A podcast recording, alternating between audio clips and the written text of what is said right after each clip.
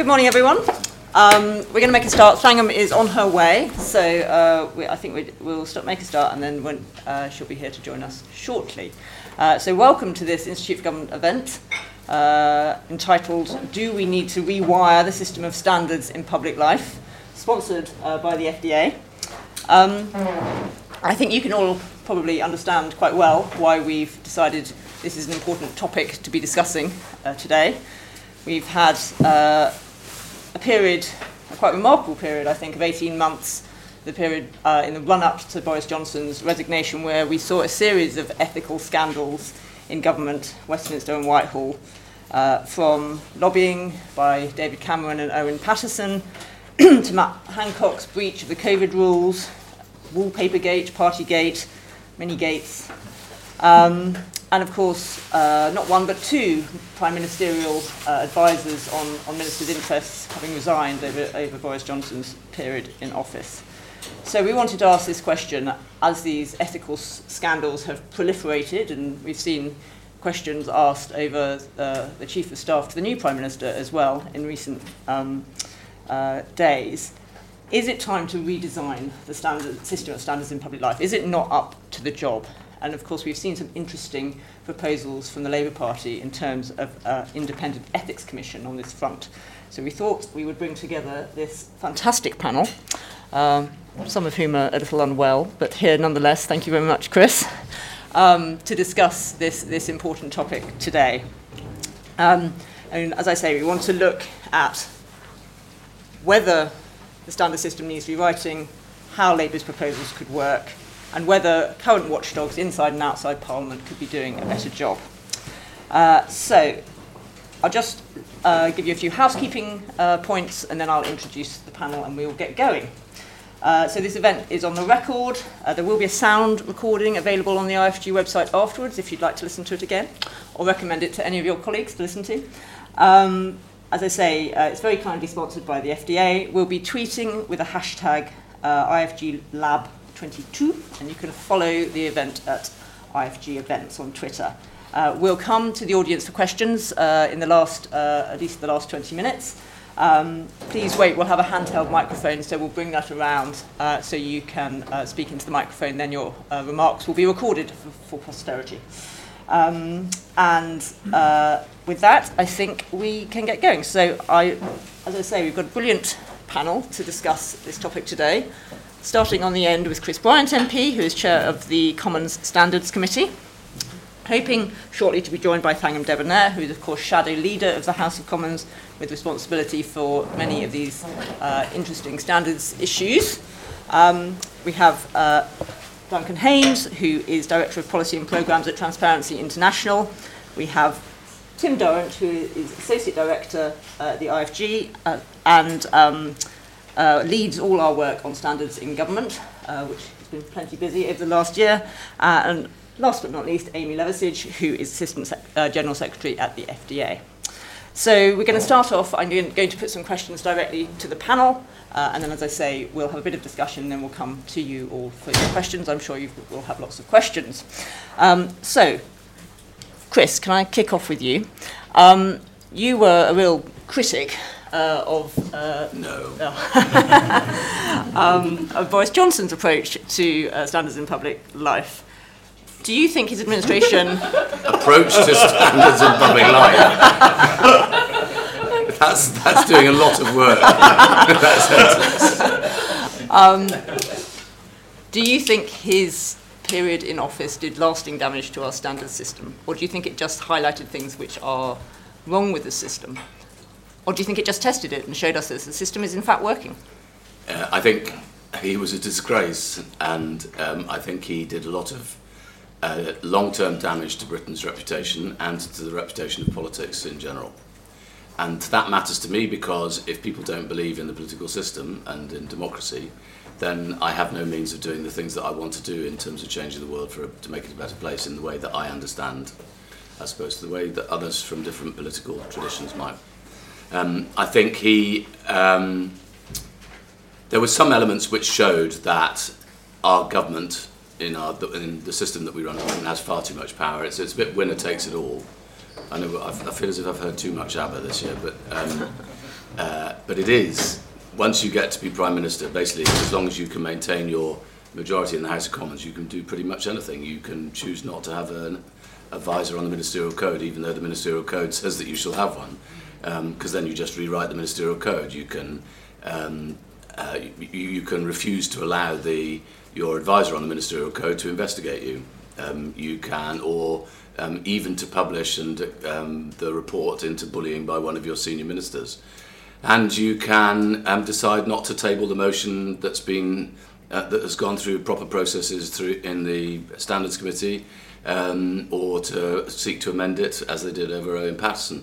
Weirdly, over Owen Paterson, for a moment, it felt like it showed that the system didn't work at all, and then suddenly the system sort of came back into shape.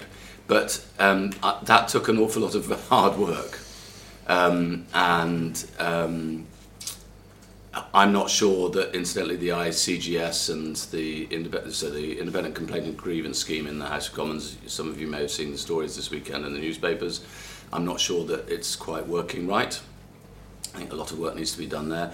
We, we've got to have a statutory ind uh, independent advisor on the Ministerial Code, I think. I would put the Ministerial Code into statute as well. Um, and I, the, the one thing I think I'm quite proud of in the Standards Committee is I think that the model, which I didn't put together, but the model of seven lay members and seven members of Parliament actually works quite well. Um, there are those who would say it should all be taken out of Parliament um, and no MP should take, uh, play any role at all. There is a downside to that. It's quite interesting. The lay members often go, I had no idea that's what you did. Um, and so there is, it is, there is a valuable um, relationship. Um, but the, the, you know, the bottom line is always, I think on all these issues about second jobs and all that kind of stuff, um, is you, there, there can only be the national public interest as far as an MP's actions are concerned. And it's where there's a conflict of interest that you have to have the toughest rules possible. Um, that's the kind of thing that Boris Johnson tried, tried to tear up. But as many have said, even you know, proroguing of Parliament depends on, on, on the good boys principle. I mean, and I say boys because it has you know, quite often been boys. But um, you know, if you could imagine Boris Johnson being Prime Minister to, I don't know, Edward the Eighth, at the time of um, the run up to uh, the Second World War, I'm not sure where we would have ended up. And just as a follow up, I mean, you've stood back as chair of the Privileges Committee, but of course, the investigation into Boris Johnson is still underway there for whether he lied to the House of Commons. How do you, how do you see that going? Uh, yes, I, I recused myself, which has introduced the word re- recused to lots of people. I, have been so I've, quite often it's I've refused myself, um, and my husband will tell you I'm not very good at that. Um, I uh, I think it's really important that the that the whole process proceeds. I think it's very unlikely that the government will. Um, uh, well, the only people who can stop it uh, is the government because they're the only people who can table a motion to rescind the, um, the, the original motion. Um, they tried all sorts of shenanigans over that motion, if, as you, if you recall as well. And yet again, I think, to my mind, one of the things that I would love to reform about Parliament is that you should have a proper business of the House Committee that decides all the business of Parliament. Um, government should be allowed to have the second reading of a bill within a fixed number of weeks, and, and so you should be able. It, but it's perfectly possible in every other democracy in the world um, to take that out of the government's hands um, so that it's a house decision. And not, um, I, I hate the word parliamentarian, um, but I, I think we need a few more parliamentarians, people who say, you know what, Parliament does come first. It's not. And, and government um, should be fettered sometimes. Thank you. Amy, can I come to you next? What are the FDA's priorities in terms of, of reinforcing standards? Are you in the in the um, position of we need to rewire the whole thing, or is it more about uh, tweaking the system, the current system, making it work better? Uh, so thanks, um, uh, thanks Hannah, and, and just um, to say it's absolutely fantastic that the FDA um, are, have been able to partner with IFG um, uh, to deliver this. Uh, we've done so much work over standards over the last um, couple of years and um, uh, personally both you and I Hannah have done lots and lots of work on this. It's great uh, great to be here. Um, and as the as a trade union that represents uh, civil servants and, and staff employed in the House of Commons, um, our focus primarily on standards is around bullying, harassment and sexual harassment and the relationships uh, uh, with staff. Um, and you know, I, take Chris's point that um, in par- in Parliament uh, there can be a few improvements made to the to the system, but we actually think it's been a tremendous success, and it's, it was a, a seismic decision to have full independence there, and that does show that we can have that, and you know the sky doesn't fall in. Um, we can have full independence, we can put in checks and balances, and, and that system can work. So we, Sorry, Amy, I'm not wanting. I, I agree Oh, with no. all of that. The bit I don't like is I just don't think it's functioning well enough, and yeah, it needs, it think needs to we- get tougher. Yeah, absolutely, and hopefully we'll have some, some chance to be able to discuss some of the ways in which um, there are improvements can be made, because we would also like to see some, some improvements too. Um, I mean, where we need to, to move to is having um, effective processes to deal with ministerial uh, bullying, um, and obviously we've seen um, that the whole system uh, over the last couple of years has really been exposed as this completely murky and farcical arrangements that we've got and we do need um, uh, we do need to deal uh, with that. And the rules are clear. Uh, the ministerial code is very, very clear. It does say in there, we actually had to have it written in a few years ago to say you must not bully, harass and sexually harass your staff. We'll leave to one side the fact that that probably should have been obvious to most people, why you'd need to write that down. Uh, but nevertheless, it was written down and it is crystal clear. But the problem that we've got is that those rules are absolutely meaningless if you have no mechanism to enforce them and there are no consequences for breaking them. And that's what we've seen over the last uh, few years. You know, we used to have this line that we would say in Parliament that, you know, MPs can't continue to mark their own homework. Well, it's the same thing in uh, with the ministers. The ministers, or the Prime Minister's the one that's not only marking the homework, he's setting the homework and then coming up with the conclusion, well, the dog ate the homework. So um, it's a complete uh, mess.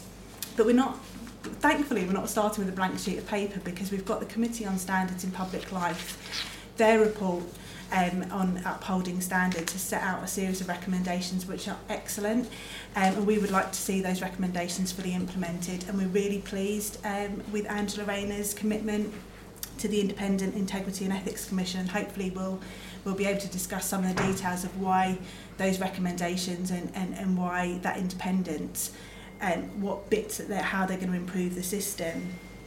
But you know, come back to fundamental principles here. It cannot be right that we've got ministers in departments that can behave in such a way that if the civil servants behaved in that way, they would get dismissed and the ministers still remain. And it can't be right that we've got ministers who bully civil servants or harass civil servants. They have to leave because there's no means mm. of dealing with that. They leave their employment dedicated, talented, and fantastic civil servants. And, and we saw this in Parliament, and Hannah and I will know um, individuals who incredibly talented, incredibly dedicated in Parliament and left. That was a loss to Parliament, and the bullies remained. That fundamentally can't be right. It's a basic right that we're all treated with dignity and respect in the workplace, and that is our priority. Brilliant. Thanks, Amy. Um, Duncan, can I come to you? Sure. What, obviously, Transparency International, clear is in the name. What role do you think transparency should be playing in uh, our, our public standards system? And in terms of you know the last 12 years of, of Conservative governments, have we have we been going in the right direction? Um, thank you, Hannah. Loaded question, well, perhaps. uh, yes, you know, transparency is really useful, um, and I wouldn't be here if I didn't believe that. Um, I don't think it's sufficient. Uh, I think it's uh, a necessary means to an end. Um, it, it's there to help us hold power to account. Power needs to be held to account if you don't want it to end up serving only its own interests instead of the national interest.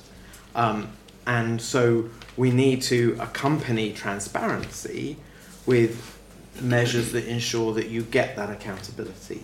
And ultimately, we want to get to a situation where the way things work because of that establishes norms of behaviour that almost become second nature, that are virtuous norms of behaviour, so that you don't find yourself trawling over transparency returns uh, because actually, partly because people know they're there, partly because people just come to understand that's not how we do things in our democracy. Um, you, you, deal with the problem at source, you prevent it from happening in the first place. Uh, in many important ways, government is becoming less transparent. Um, you know, 12 years ago, Cameron's first government uh, boldly claimed that it was going to be the most transparent government ever. Uh, it, it, hosted one of the first uh, global open government partnership conferences, had some quite ambitious national action plans for openness in government. Um, uh, these days, it publishes those plans at the very last minute with um, rather inadequate consultation and certainly not the spirit of that process, which is one of co creation, that society and government collaborate on what would be meaningful openness in government rather than government, like it does with every other consultation, only consults on the things that it already has decided that it wants to do. Um, we've always had evasive answers to parliamentary questions.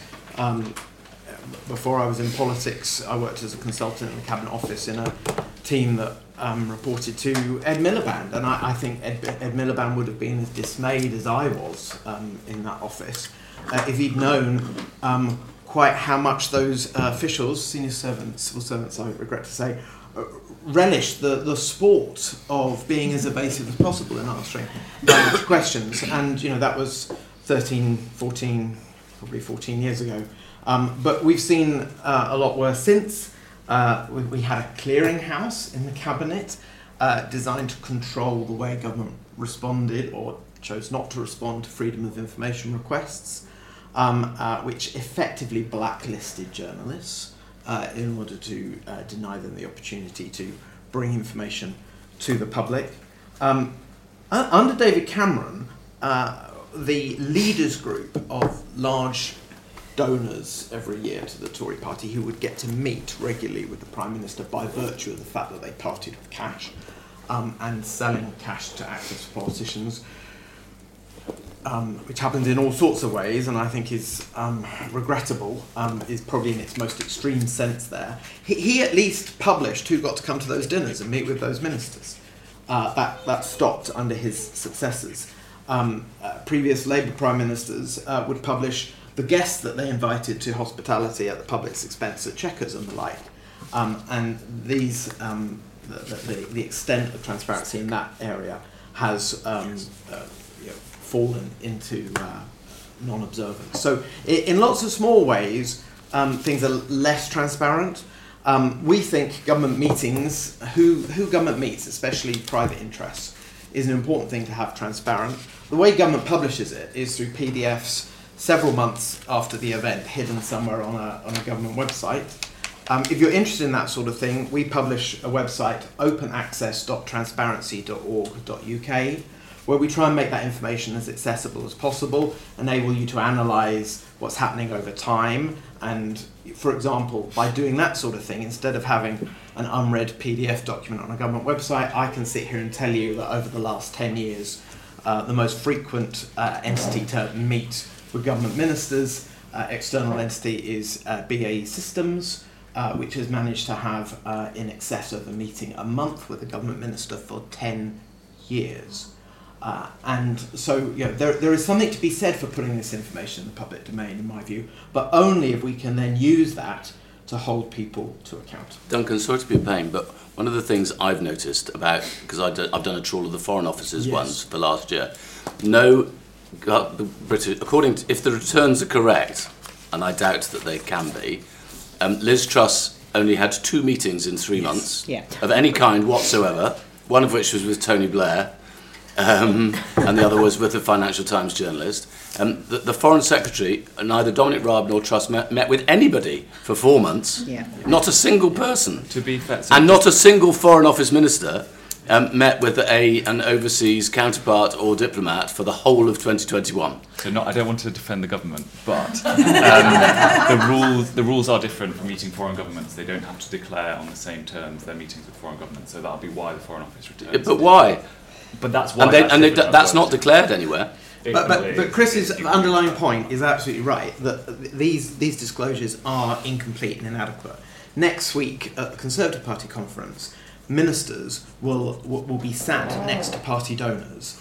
Um, they will get the same kind of access that they would um, get in other meetings, and yet somehow the government minister is officially not treated as a government minister for that meeting. And so none of those meetings will appear on those ministerial declarations. Tim, I'm going to let you, as somebody who does spend quite a lot of time trawling through the transparency returns of government departments, um, have your say. Can you um, tell us a bit about what the Institute for Government thinks needs improving in the standard system? Yeah, so it won't surprise people. I mean, obviously, I agree completely with, with everything that's been, been said already. Um, we, we've worked very closely with the FDA and with Transparency International on, on this issue for the last couple of years. I mean, I think there's kind of there are two aspects to this. One is doing the basics right, and I think actually you could argue at the moment Liz Truss is kind of underperforming Johnson on this. In that, as Chris said, she doesn't have an ethics advisor, um, and she hasn't still hasn't committed to that. At least Johnson kept the one um, from May and then appointed another one nine months later. So we'll see what we'll see what Truss does there. Um, then I think there's yeah the, the uh, recommendations from the CSPL that people have talked about. Giving that person, if that if someone does take that job, giving them the proper power to start their own investigations rather than having to wait for the PM to ask them to do so. Giving uh, both the role and the code that they enforce a legal underpinning, and all that would do is bring ministers, as Amy said, bring ministers to the same standard as civil servants and special advisors. So there's a code of conduct for civil servants that exists in law. There's a code of conduct for special advisors that exists in law, but the code of conduct for ministers does not. So it's not about making ministers more accountable than anyone else. It's about making them accountable to the same level. Um, I think then there's a question about if you want to go further than the kind of the basics. Do you want to set up this new structure, the Independent Ethics Commission that uh, Labour have talked about?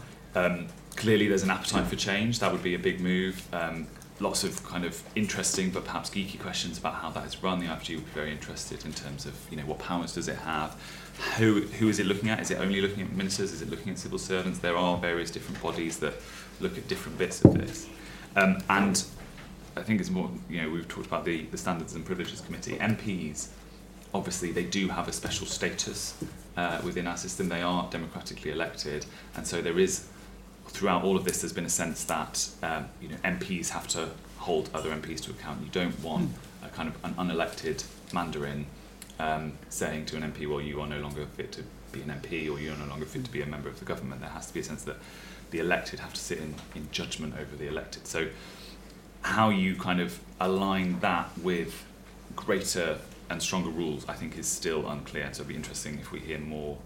Um, I think Angela Rayner's making a speech today, or have I missed that? I'm not You sure. missed that. Oh, I missed that. That was I will read the speech. uh, I will read the speech. Um, but the other point I wanted to make. The The other didn't point. say anything about it, I don't think. No. Okay. I don't think she okay. did. Oh, fine. Yes, I well, missed it. well, Okay. I'll read your manifesto with interest. um, the other point I wanted to make, and people have kind of alluded to it, is that actually structures and rules and regulations are only so good. What you need is leadership. You need the, you know, the, the top of the organisation, Yeah. the prime minister, the leader of the party. They have to set the tone, and obviously Boris Johnson failed to set a uh, uh, appropriate tone for um, for government, um, and and again, it's it's up to to Truss to show that she's going to do that differently. I think because this system is operating in a political world, it is always going to come down to those relationships. It's always going to come down to um, uh, the politics. And Boris Johnson kind of lent into that and played that to his advantage to keep his allies on side and so on and so forth. If Truss sets an example and says, okay, I will be the prime minister that enforces these rules. That if somebody breaks them, because inevitably someone will make a mistake, and um, shows that okay, this was not good enough, and I have high standards, then that will set the tone. That will kind of set the expectations across everyone else. if she, if something happens and she says, actually, well, this person is an ally of mine, I want to keep them, and she effectively makes the same mistake that Johnson does, then we're just going to see the system get further and further degraded. Thanks very much, Tim.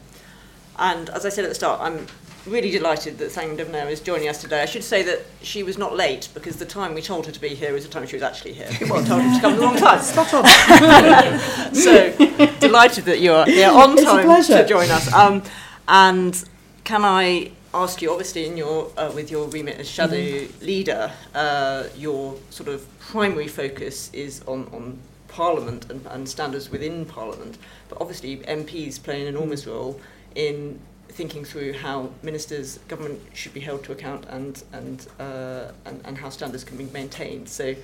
Uh, what's your, your view on the role that Parliament should be playing here? Well, first of all, thank you very much for welcoming me, and, and thank you for packing the room.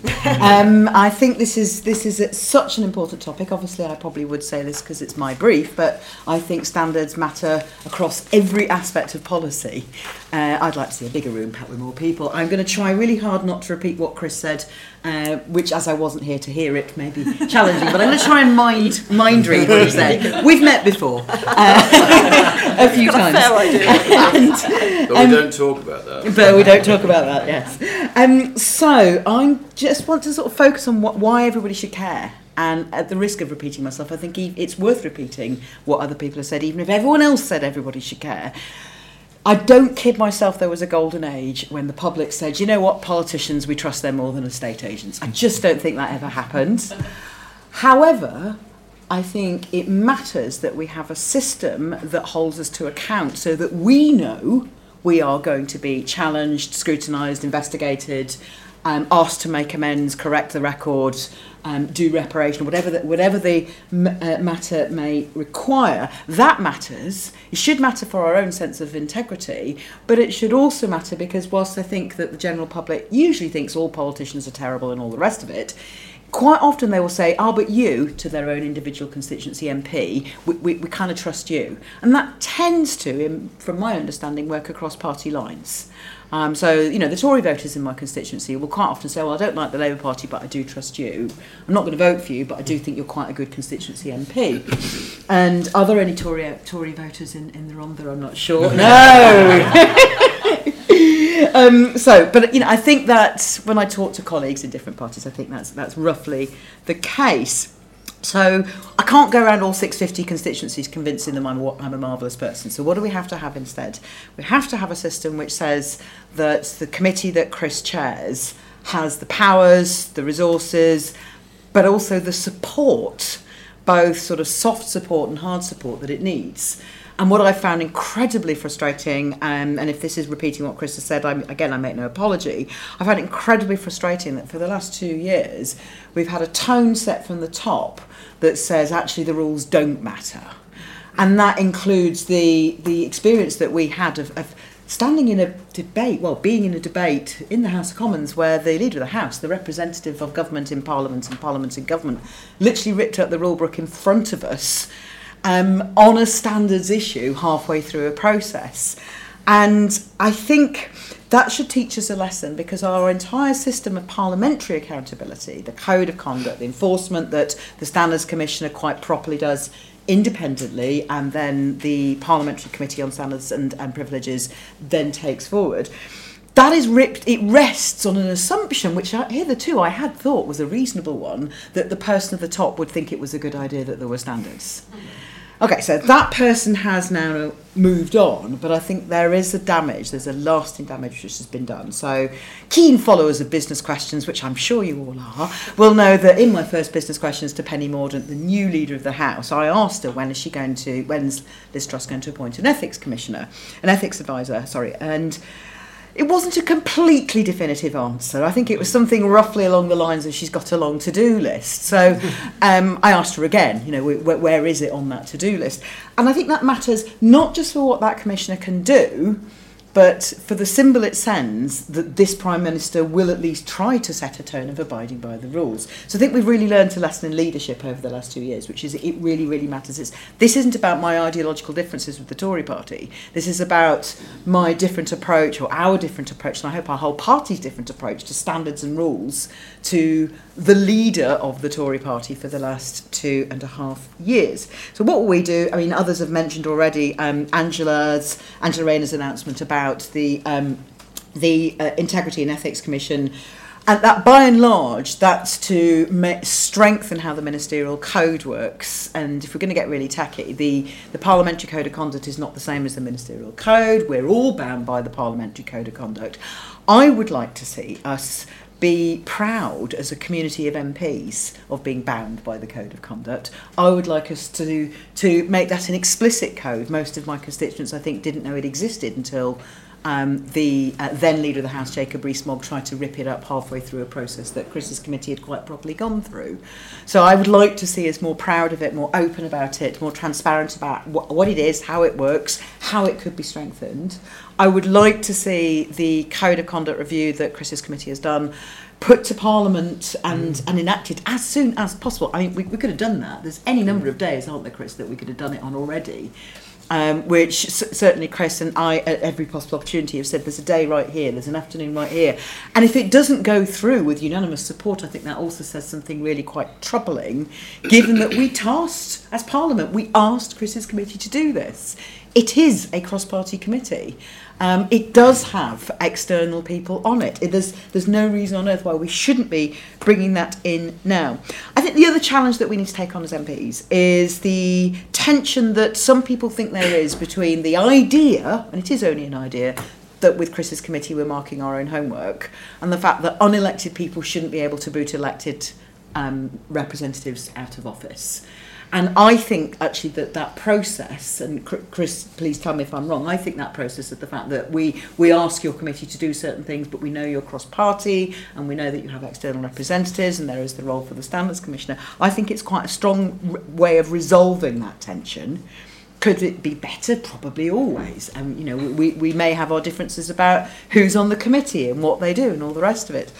I think finally, the final thing I wanted to say was it should be a strong signal from a new Prime Minister that she gets out of the way of the inquiry into the Right Honourable Member for Uxbridge and South Ruislip. She should get out of its way and go, this is, this is for this committee to investigate. It is not for me to interfere with. If she interferes, and there's already sort of slight hints there may be know, possible interference, I certainly think the um, the way that the previous government paid for a legal piece of advice for the Right Honourable Member for Uxbridge and South Ruislip about something which was not about him being a Prime Minister, it was about him being an MP. That is a questionable signal. That should have been already dealt with by the incoming Prime Minister. I know she's had quite a bit to do, but it doesn't take long to say, Boris Johnson needs to repay that money. We will keep out of the way. We will let the committee get on with it. See, that took me 20 seconds, if that. it doesn't need to take long to set that tone and say we are a different government. Now, that isn't the same as saying Boris Johnson's a liar. Okay? It's, that's for the committee to decide. And it's also not the same as saying, uh, as Liz Truss saying, I think Boris was a terrible Prime Minister or anything like that. It doesn't have to be a politicised statement. It should be one that's based on morals and values and standards, which for us in the Labour Party, this is where I'll finish, should matter because values are what we are built on as a movement. We are nothing without our values. We are. Our history is about our values. And we can't fulfil the values of doing right by working people if we can't be trusted as a body politic. And that matters, that's why that matters to me. I'd like Liz Truss to set that tone, and if she won't, I know Keir will as the leader of our party, I know Chris will as the chair of Standards and Privileges, and I will as shadow leader of the House. By the way, much misunderstood role that I don't think anybody really knows what it is until they have to do it. Um, but other, yeah, no, you of course you do, Hannah. So anybody feel free if you want to do an interesting question in your CLP pub quiz fundraiser of what the shadow leader of the House's job actually is. feel free to see me after, afterwards with some coffee. Thank, Thank you, Hannah. Thank you very much. Um, I, I want to put a couple of questions to the panel, and then we'll come to the floor. Um, I'm sure there'll be lots of questions. Um, one, I just I just want to pick up on the distinction you were making there, Thangam, about um, what is uh, what can be done, what should be done uh, by MPs for MPs because of the particular constitutional sort of position in which they're in. And I understand that the Labour proposal is that the Ethics Commission Yeah. wouldn't touch the sort of parliamentary side of, No. uh, of standards, um, Yeah. parliamentary privilege, all that stuff. Um, but you you also made the point about unelected people not deciding on elected people, Hmm. um, and there's obviously one of the concerns that's been raised around the idea of having a sort of big overarching ethics commission Mm-hmm. is that in the end, who would be running that and would Yeah. Mm. they have sort of power, as it were, over ministers who are not only elected but also then selected by a prime minister Yeah. to ta- be in those roles? So, how do you manage that tension between needing independence, as, as, as Chris has said, you know, Mm-hmm. the introduction of, of lay members onto the Standards Yeah. Committee in the Commons, I think, you know, has been has been definitely welcomed and seen Yeah. as a really good thing. But how do you how do you manage that tension of having actually what would be a very powerful figure or figures, depending on how you set up the commission, having sort of power over potentially the enforcement of the ministerial code and those things? I I think one of the ways is the difference between mem- members of the government and members of parliament. Um, so the ministerial, uh, the Integrity and Ethics Commission, as overarching body overseeing the ministerial code, wouldn't be able to chuck me out as an MP. And that's important because that should be done by my peers with their, um, their external um, members on the Standards and Privileges Committee and then followed up with a vote by the House, which should, by the way, normally endorse what the committee's done because we don't look at all the evidence. That was one of the many things that was so curious, to say the least, about the Owen Paterson affair. Um, but in relation to the Integrity and Ethics Commission, I think I think you can resolve that by the fact that it's it's a safeguard against there ever again being a prime minister who thinks, do you know what, the ministerial code's a little bit optional, and I won't bother enforcing it Because it's it's statutory. because it's statutory. Yeah. And I think you know, I, I believe in Keir Starmer. I think he is a you know he's obviously a rule. He's been a rule enforcer. He is a rule maker as a legislator, and I, I back him one hundred percent to stick by those rules. But I don't ever again want to see a system. So I think he would. It would actually mean decisions which were likely to be coterminous anyway between the Prime Minister as Keir Starmer and whoever chairs that commission. However, I don't want us ever again to be in a situation where we're reliant on a Prime Minister who could be generously described as casual with the truth and discourteous with ethics. I think that's the most diplomatic way I can put it. So that I, I think it matters actually, and I think the public would get that. But I think we've also got a job of work to do to explain what the difference is, and you know why the Standards and Privileges Committee is called the Standards and Privileges Committee as well, um, and why that matters. Especially when it's two committees. two- Especially when it's two committees, exactly. Um, but you know, I think of it as one committee with two parts to it. But you know, it really, really matters that people understand that because they will not necessarily understand if something goes to the Integrity and Ethics Commission or it only goes to the Standards Committee. But you know, never the two shall meet. I think we've got a job of work to do. But I think we should be proud of that. And I also think that Keir as leader of the Labour Party and as Prime Minister will be setting that tone and I will want to see that. I see that in you know in Angela as Chancellor, Shadow Chancellor of the Duchy of Lancaster um, as well. And other complicated names. And all the very jobs complicated that people names, don't know you what they really are. Lancaster, more for the pub quiz. Chris, can I um, come to you? I mean, you have had several years now of managing this tension between external, sort of independent input and elected um, MPs, and you touched on it in your remarks earlier. But do you think, um, what, what are your, your thoughts on how Well- this, this commission would work? I had a really good. Incidentally, I, I'm slightly peeved that nobody's ever asked me what I think about the Ethics and Thingaming Commission. Nobody asked me either. I- no. um, but um, because there are things I think that from my committee that we might want to make some recommendations around. But um, uh, it, I had a really positive meeting with Penny Mordaunt a couple of weeks ago, um, and I think her view. I'm reading between the lines, but my guess is that her view is she wants to close down all these eth- ethics standards issues. She doesn't want there to be any more scandal between now and the next general election. I think that's difficult because there are several cases, not not my committee ones, but um, several cases coming through the pipeline, which I think by the end of this Parliament, it will. I think we will have the House will have suspended more members than ever in its history Worry. by some considerable margin. Now that cannot just be about government. No. That must be about something else that's happening in the body politic, and it may be that actually we finally woken up and said, you know what, all these behaviours that we've um, that we've always dealt with through the whips office and we've pretended it didn't happen, we swept under the carpet. We're now going, you know what, no, Yeah. sorry, Chris Pincher, you can't do that, Yeah. and um, and so on. Um, however, just you see, I, I think Liz Truss is not going to be any better than No. Boris Johnson on the lying front. No, She sat in right. front of the Foreign Affairs Committee and said, Right. I personally raised um, human rights issues with leaders of the Gulf states when I was in the Gulf. And now they've, the Foreign Affairs Committee last week published the reply from the Foreign Office, which was meant to be clearing up what she'd said, and there's not a single instance in which she has done so, either personally or impersonally. Um, so I, I, you know, th- th- th- there is a danger that we get to a place where people are so casual with the truth and so casual with what they say in Parliament um, that it's untrustworthy. And now, will we just keep on sending things through to the Privileges Committee for successive prime ministers to be investigated? I hope what people will start to learn is you just can't get away with this. Um, just one thing about um, processes. We, I, we gave um, um, Owen Paterson a perfectly fair hearing. Yes, you did.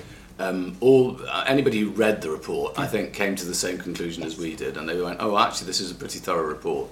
Um, and indeed, the former head of the Tribunal Service in England and Wales, Sir Ernest Ryder, said that you know he gave it a clean bill of health. Bill Cash maintains it was a complete disgrace and all the rest of it. He thinks it's a disgrace that there are independent members on the committee. His um, evidence he sent through to us last week.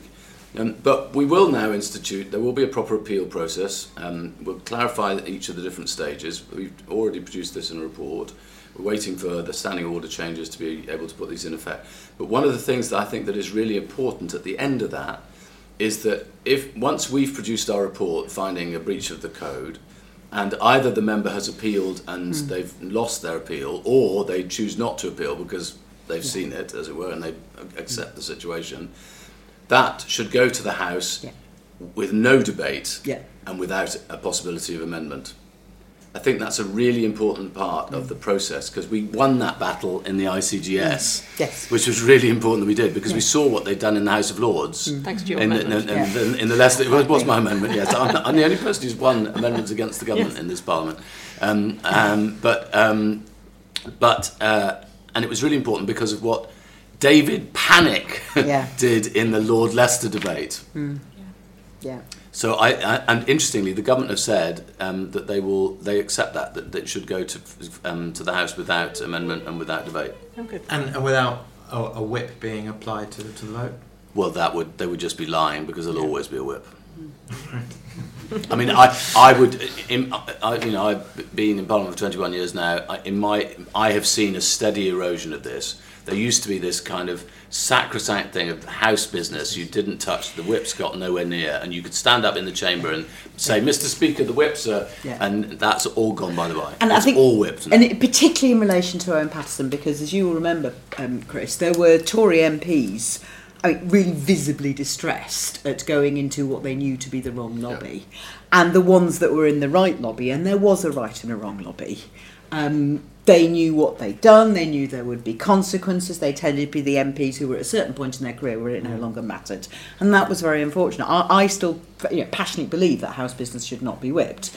I think it would be misleading to say that there is no whip operating on some level, but I saw the whip operating at a very firm level by the government in relation to the Owen Paterson Amendment, and that was quite wrong. Is it also worth mentioning this thing about um, why we can't call each other liars in, in the chamber? Because if that's been mentioned. Not yet. No.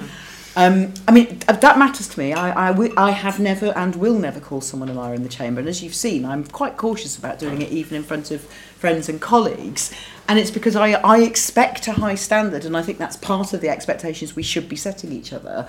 And because I have to assume, even if I have very, you know, discourteous thoughts about it, that every word that Chris says in the chamber, he believes to be true and has done his best to evidence, and that if he has inadvertently made a mistake, he will, as an honourable member, and he is an honourable member, come to the chamber at the earliest opportunity and correct it. And that option is open to us all. no, it's not. But, oh no, go on, why? Well, why? it's not open to us all. It's open to government ministers to correct the record. It's not open to ordinary members, and that's so- something we might want to ah. address. Yeah. Tell, tell, oh, I, aren't I allowed to correct my record?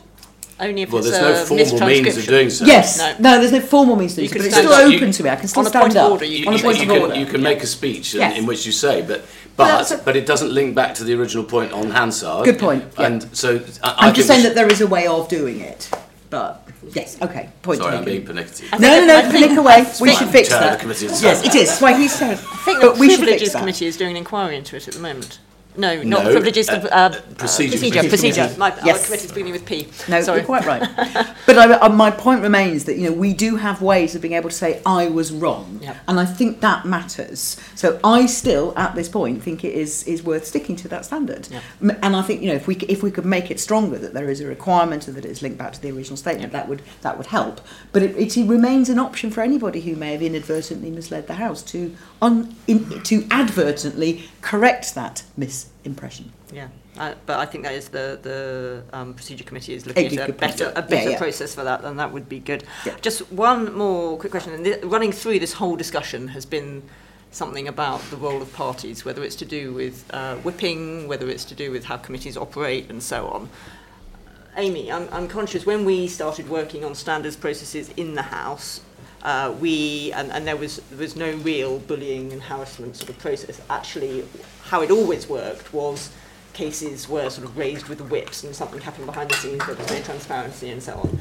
We obviously, in terms of the in, internal processes in House, come a long way with extracting that from being just a party-led process. But it, what's the FDA's position on what the role of parties, including the Labour Party and Conservative Party, should be in in improving, you know, where we get to now? Because it's not just about our institutions and their processes. Uh, no, absolutely. I think, and I think there is there is a big issue with what goes on in terms of, of parties and what goes on at party conferences and things like that. I mean, our view has always been that the parties should be absolutely out of it. And Dame Laura Cox's uh, inquiry was really clear on this. That um, parties, well, not only as, as said, you know, you'll you'll support your own colleagues, but she actually said that um, over staff or parliamentary staff, parliamentarians, sorry Chris, um, even though you don't like the word, um, will always side with each other.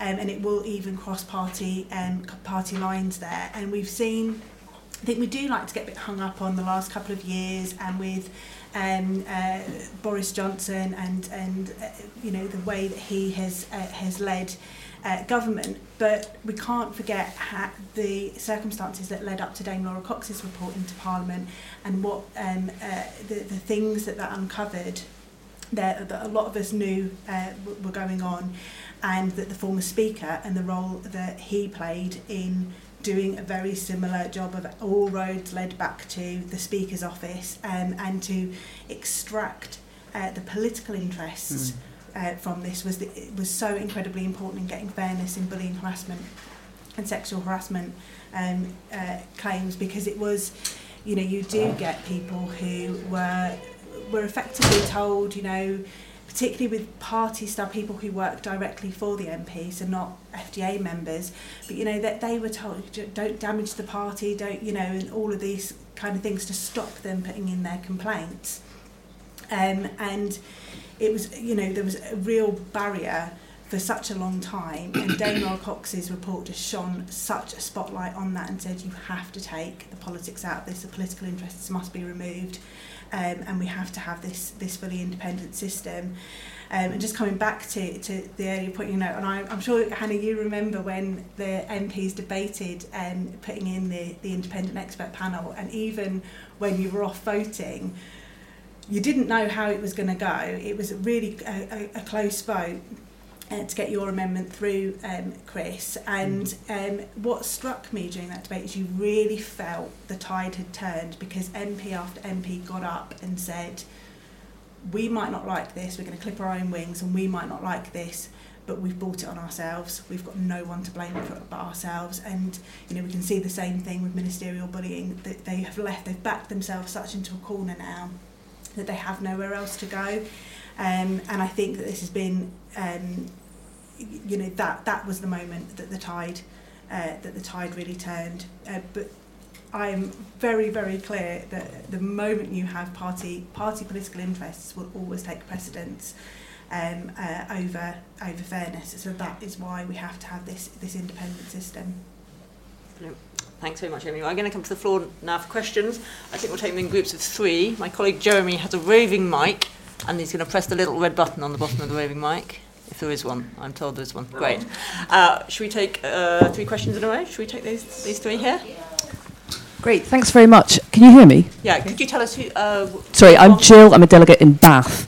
Um, uh, the checks and balances are really important, and uh, it seems very much that a lot of this is seeped further into local government in particular. Um, trying to find ways for members of the public to interrogate what's going on in local government, I think, is really important. The Office of the Information Commissioner is stretched beyond, you know, and what Duncan was saying about those holding spaces for FOIs is something which, you know, ordinary people do not have the energy to do that. So advice from you all on what can be done at that level would be fantastic. Thank you. Um, Gail Barton, I'm a councillor in Burnley. Now, um, public sector again. Um, sorry, uh, local, yeah. anyway, um, so recently, um, a few of our councillors, um, not Labour councillors, have been hauled in front of our standards committee because of their behaviour. They've both been commanded to say sorry. This was a month ago. None of our councillors have received this written apology, and one of those councillors has now quit can we really have this conversation about standards of you know standards in public life without having the conversation about standards in everyday life the pipeline of future MPs that we have coming through those judgments around what they think is morally and ethically effective, they're being formed in their childhood and youth and early adult careers. Amy talked about bullying, but actually that's endemic in our UK um, you know, workforce. Ma- good management is very often taking that bullying mantra. So, actually, my, my question is isn't this a little bit like closing the stable door after the horse has bolted? Tom Brake from Unlock Democracy. This is a question, I guess, for the, the politicians, and that is Is there anything more that political parties should be doing internally to try to hold their MPs and indeed ministers to account? And just in relation to what Chris was saying about Liz Truss and whether or not she reported all the meetings that she's been at, uh, I'm not sure whether it's been published yet, but the evidence we submitted to PACAC Select Committee around their lobbying inquiry uh, lists a number of examples where certain ministers haven't uh, completed the returns completely, and she is one of them. Brilliant, thank you. Um, Duncan, do you want to start with the yes. local government well, um, question? Jill and Gail, I mean, thank you both for, for raising local government. We need to have a conversation about standards in local government. Uh, it needs to go hand in hand with um, the, the, much more popular conversation at conference fringe meetings about devolution of power. Um, we've published some reports about some of the corruption risks uh, in, in local government. Um, uh, you know, someone said earlier that um, talked about leadership. One of the Nolan principles is leadership.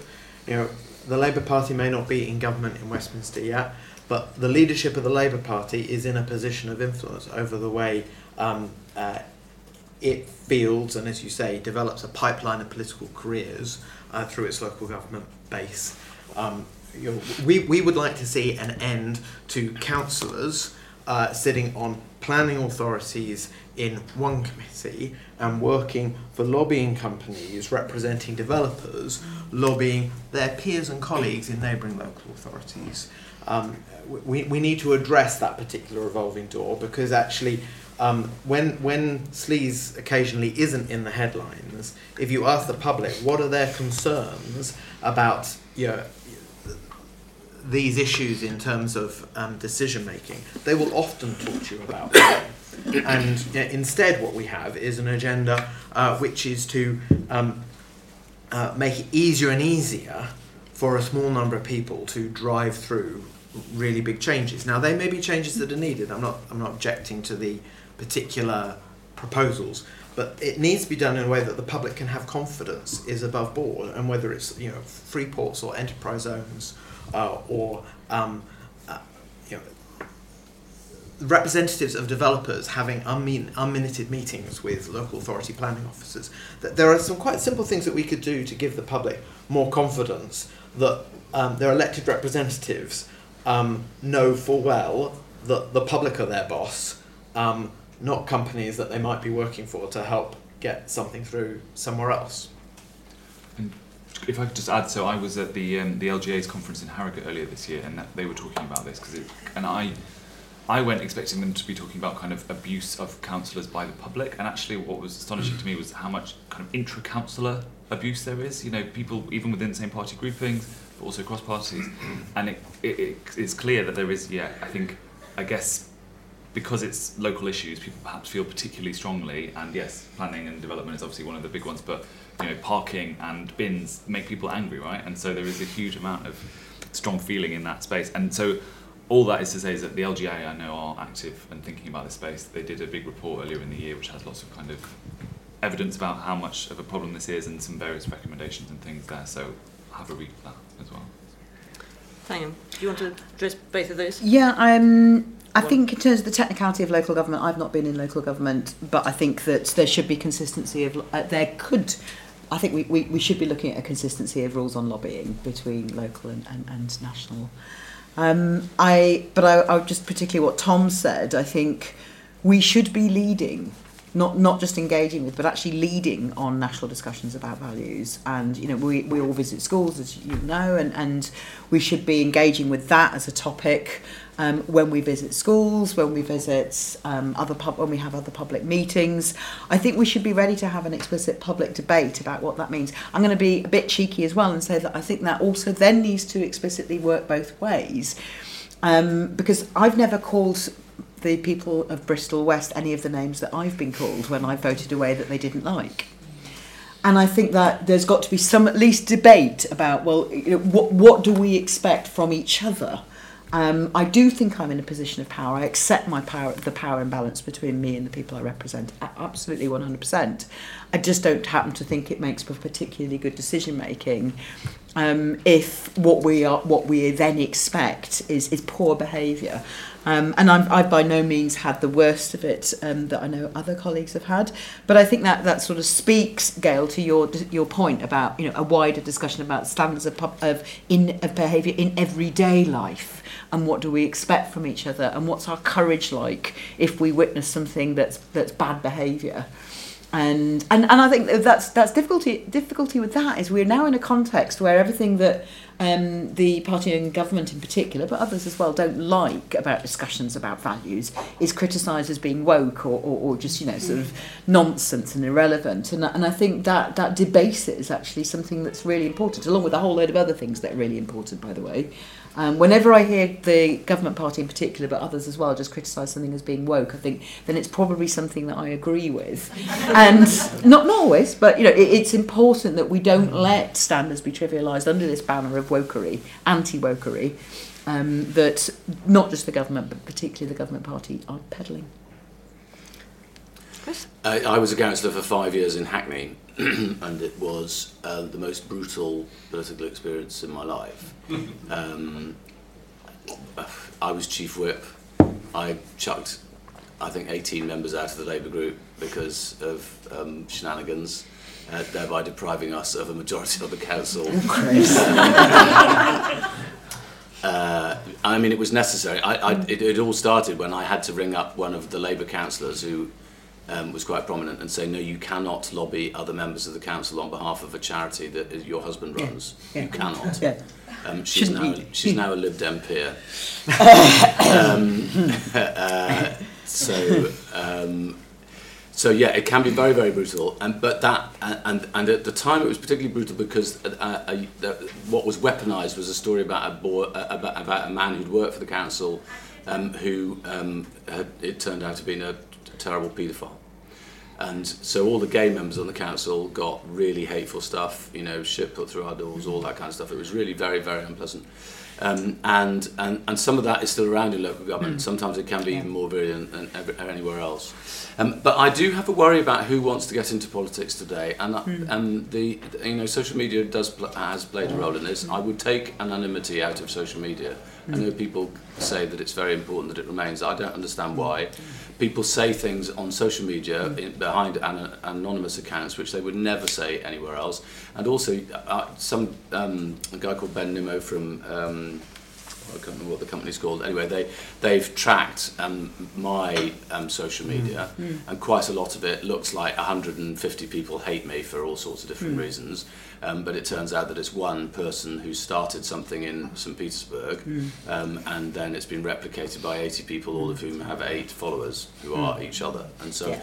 Uh, and I don't think we've done any. I- I'm still angry that we've not published the proper Russia report because um, Yep. I I suspect that um, there, there was some very consistent and deliberate targeting. Um, and I worry that political parties in the country, in this country, um, will turn to some of those um, uh, practices to try and destabilise and get people out. Um, the one thing I do to, to make um, sure that parties did pro- due diligence about their candidates before they become candidates um, is have fixed term parliaments. Because when you have sudden elections, it means that sudden, quick decisions and sometimes inappropriate decisions, like Jared O'Mara, Yeah. I, I, I, I feel more sorry for Jared O'Mara than anything else. We, sh- we didn't have a due diligence and due care towards him. Yeah. He should never have been a candidate put in, in that kind of position. Um, and, uh, and if you talk to Tories at the moment, many of them will say there are lots of people who'd become MPs because we had a snap election in 2019 who should never even have been councillors, let alone Yeah. members of parliament. Yeah. It's a pretty brutal parliament, I have to tell you. Yeah. And, and as I say, I think there will be more people removed from Parliament before um, we get to January 2025, which is when I think the election will be. Um, final thing I'd say is if you want to see um, about the pipeline, just look at um, Wendy Morton's husband and his previous experience in local government. We'll all go away and do that. Uh, let's have some more questions. So uh, can we have the three along the back? So the lady in the corner and then there's two gentlemen in the back. Thank you. Um, is it on? Um, my is Ellie Cumbo, and I'm a new councillor and long, long-standing Labour member, and I'm here in that capacity. But I'm also head of public law at the Law Society, so I can't afford to have my rose-tinted glasses on about the Labour Party and whether or not we always love the uh, paraphernalia of accountability, especially when we're in government, um, which is which is the rules doing their job, right? They are supposed to be annoying, they are supposed to get in the way.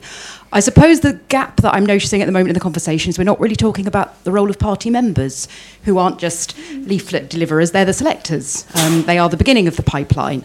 Um, and let's not kid ourselves, if you go and sit down on the sofa of one of your influential local members and ask for their vote, they're not going to ask you about the Nolan principles, they're going to ask you whether you agree with them on X or Y issue. So, what do we need to do to make selectors, party members, make better decisions? Is it that we, we just educate them, or do we actually need to look at uh, reform of, um, of the way that we choose our candidates and, and a lesser role for members? Very interesting, thank you. Um, yeah, George, George Peretz um, uh, uh, Society of Labour Lawyers. Um, one of the things I do in my day job is I'm a, a barrister specialising in public law. I do quite a lot of work for the government and have done for 20 years. One of the things that um, I, and I think everybody else who does work for government has noticed over that period, is the fairly spectacular diminution in record keeping that um, files are incomplete, that key decisions, there seem to be no records of who took them and why. The pinnacle of all of this, of course, is well known cases where it seems that decisions have been taken by WhatsApp message or by ministers using their personal emails, and that's, that's a very disturbing tip of the problem. But I think there is a deeper problem generally about record keeping. I suspect when Thangam gets into government and tries to, she'll find very rapidly that one of the problems is, is that there just aren't records explaining why things were done and a complete lack of institutional memory. But of course, you can't have accountability, you can't have transparency if the records aren't kept in the first place. Um, James Bolton Jones from Spotlight, Spotlight on Corruption. Um, political donations. So, some, some parties, uh, media reports suggest, have received uh, donations deriving from the proceeds of crime, corruption, etc., which I think degrades trust in the broader system of, of standards in public life. Do the panelists think, well, well, firstly, what, what could be done about this? And would one solution possibly be um, doing uh, due diligence checks on the source of party funds? Another excellent set of questions. Thank you very much. Chris, do you want to kick off with any of Oh, those? Uh, right. Um, I was c- coast on the back of everybody else. They can case on the back of you. Uh, Ellie, just about party members. I don't. Uh, actually, when I got selected, nobody asked me about my views on polit- policy at all. Yeah. It was much more about my personality. Yeah. And in fact, weirdly, one of the opponents started telling people that I was gay. And it's and it I am by the way, um, but only slightly. And, um, the, but the, the, the weird thing was, um, I, I hadn't known how to start telling people because when you you know hello Mrs Jones um, just like to introduce myself. Oh by the way I'm gay. You kind of you just don't think it's the most important thing to raise when you're sitting on somebody's sofa for the first time with a cup of tea.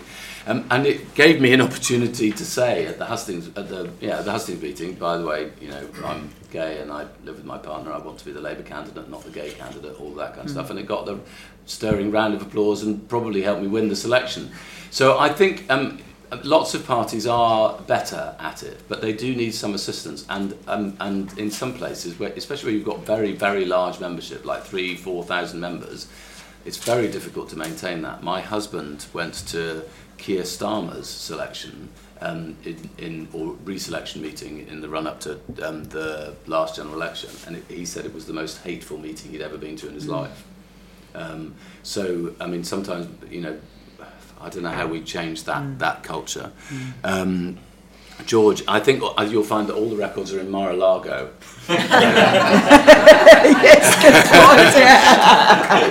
um, but but you, you make a very good point about. I, I mean, I, actually, I'm also because I have a second job as a as a historian, as a sort of fake historian.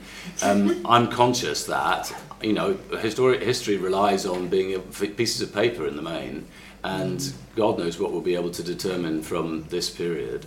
Uh, but I, and I, it's a serious point about America as well. I think some of the ways of um, things have seeped over from the United States to here.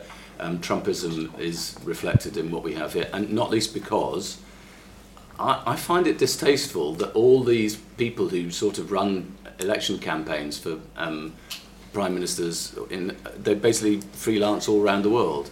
They have no investment in the country where they are. Um, it, you know, it's just some kind of ideological game. And I think that's pretty despicable. I wonder whether there's something we could do about that. Maybe we could say you can't be a political advisor to um, a, um, you know, a, a party machine unless you are able to vote in that country. I've only just dreamt that one up. Um, uh, political donations, uh, you know, very good point. Just as Companies House has no means of re- uh, checking whether anything that's registered with it is actually factually accurate, um, it will have so soon. But I think the Electoral Commission needs to be given proper powers rather than have no powers whatsoever. There's a bit of an oddity about crowdfunding.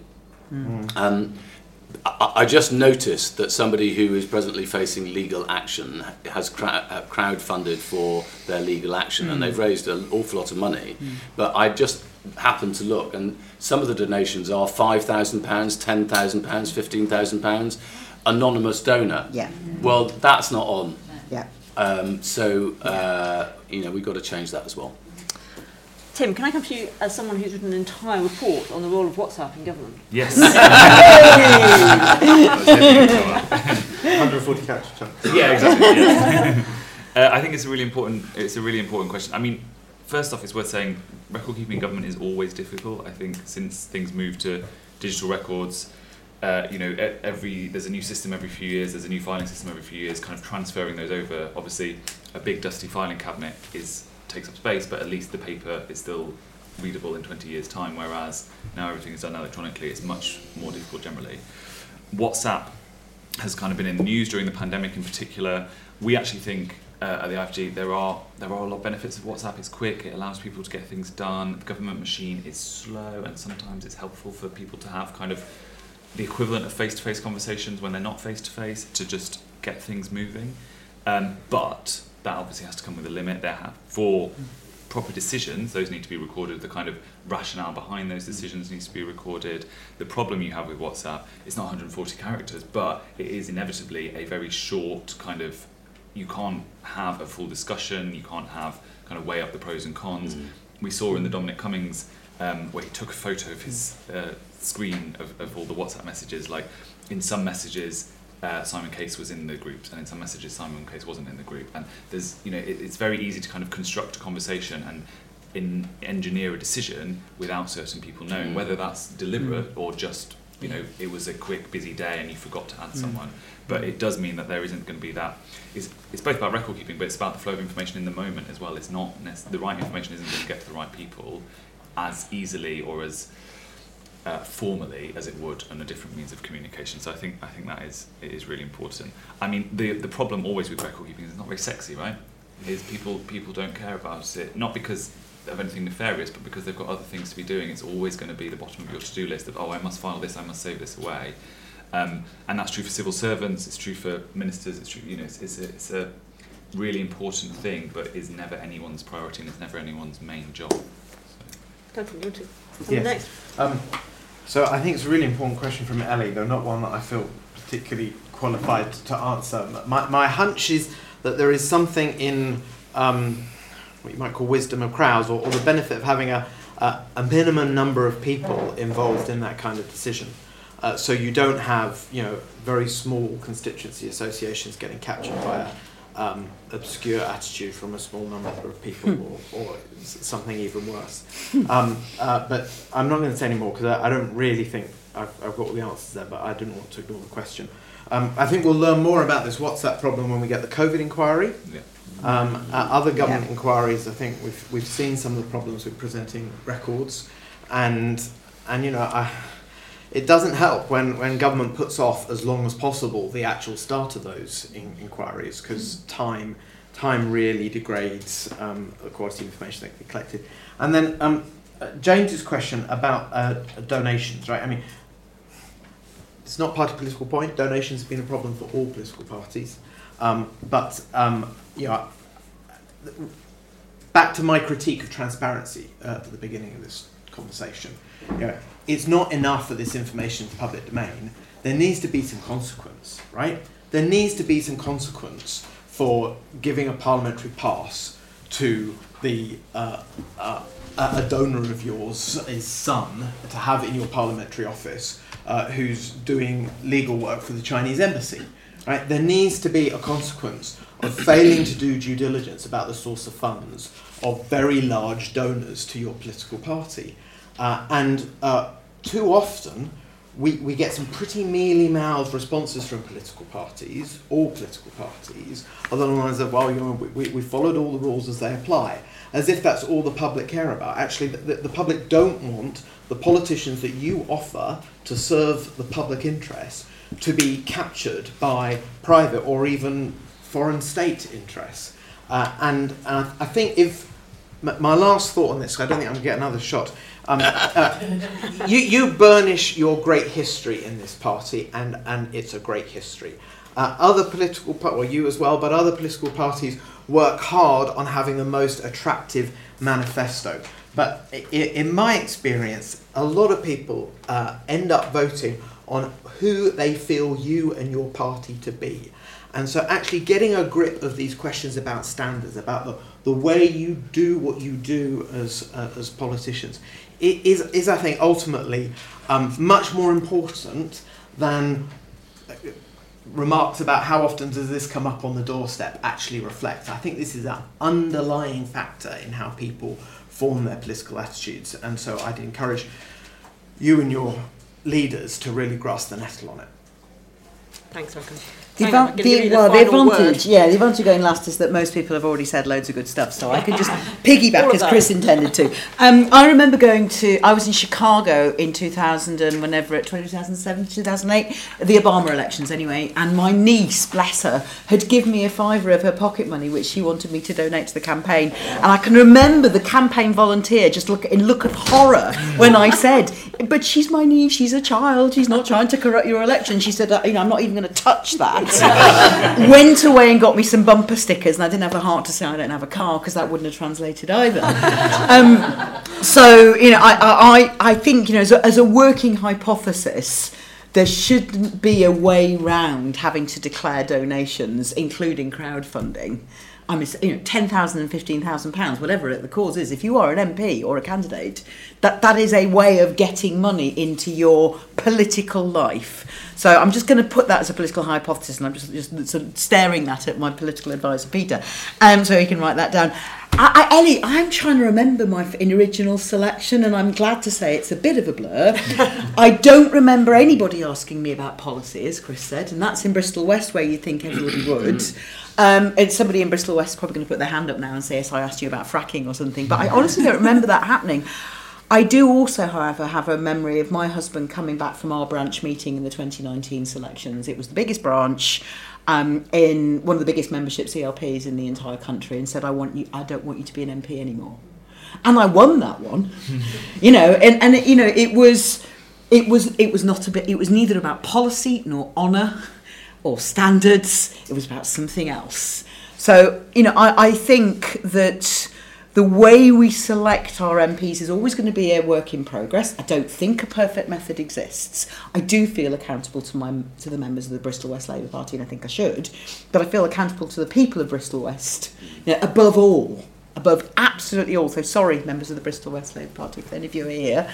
Um, I, I think there has to be once you are elected a high level of accountability, and you have to be able to stand by that. I think it would be amazing if somebody at our next at my next trigger ballot actually did say list the seven Nolan sisters, as we call them in my office, because you know I, I, I can actually recreate the entire if I'm in the mood for dancing, um, and that will only work if you were around in the 1970s. Um, so I I would like you, I encourage you all to go back to your CLPs and in the next quiz that you're running as a fundraiser, see if anybody else remembers what all of the Nolan principles or Nolan sisters are, but also what do they mean. Every single job interview I have conducted as an MP, I have presented the candidates with a list of the principles and said, explain to me how you will embody these in the course of this job.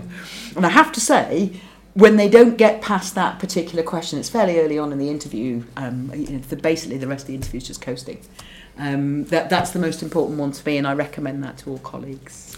Can I just do two tiny things? You can. One, just to answer Duncan's thing about uh, foreign money.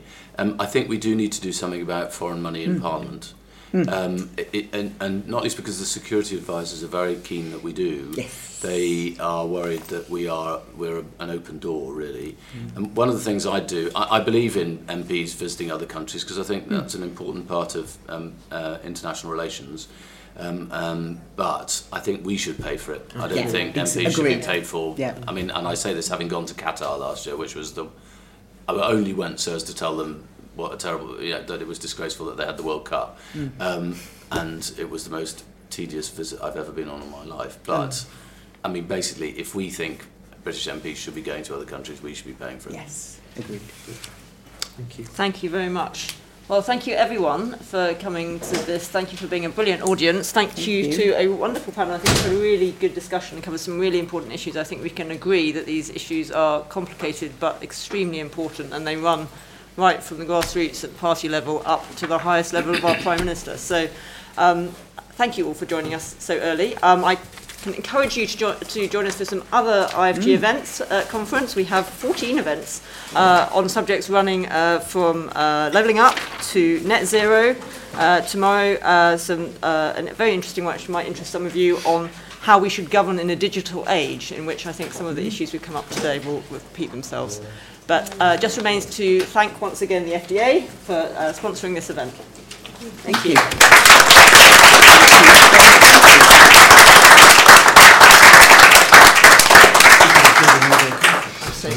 you.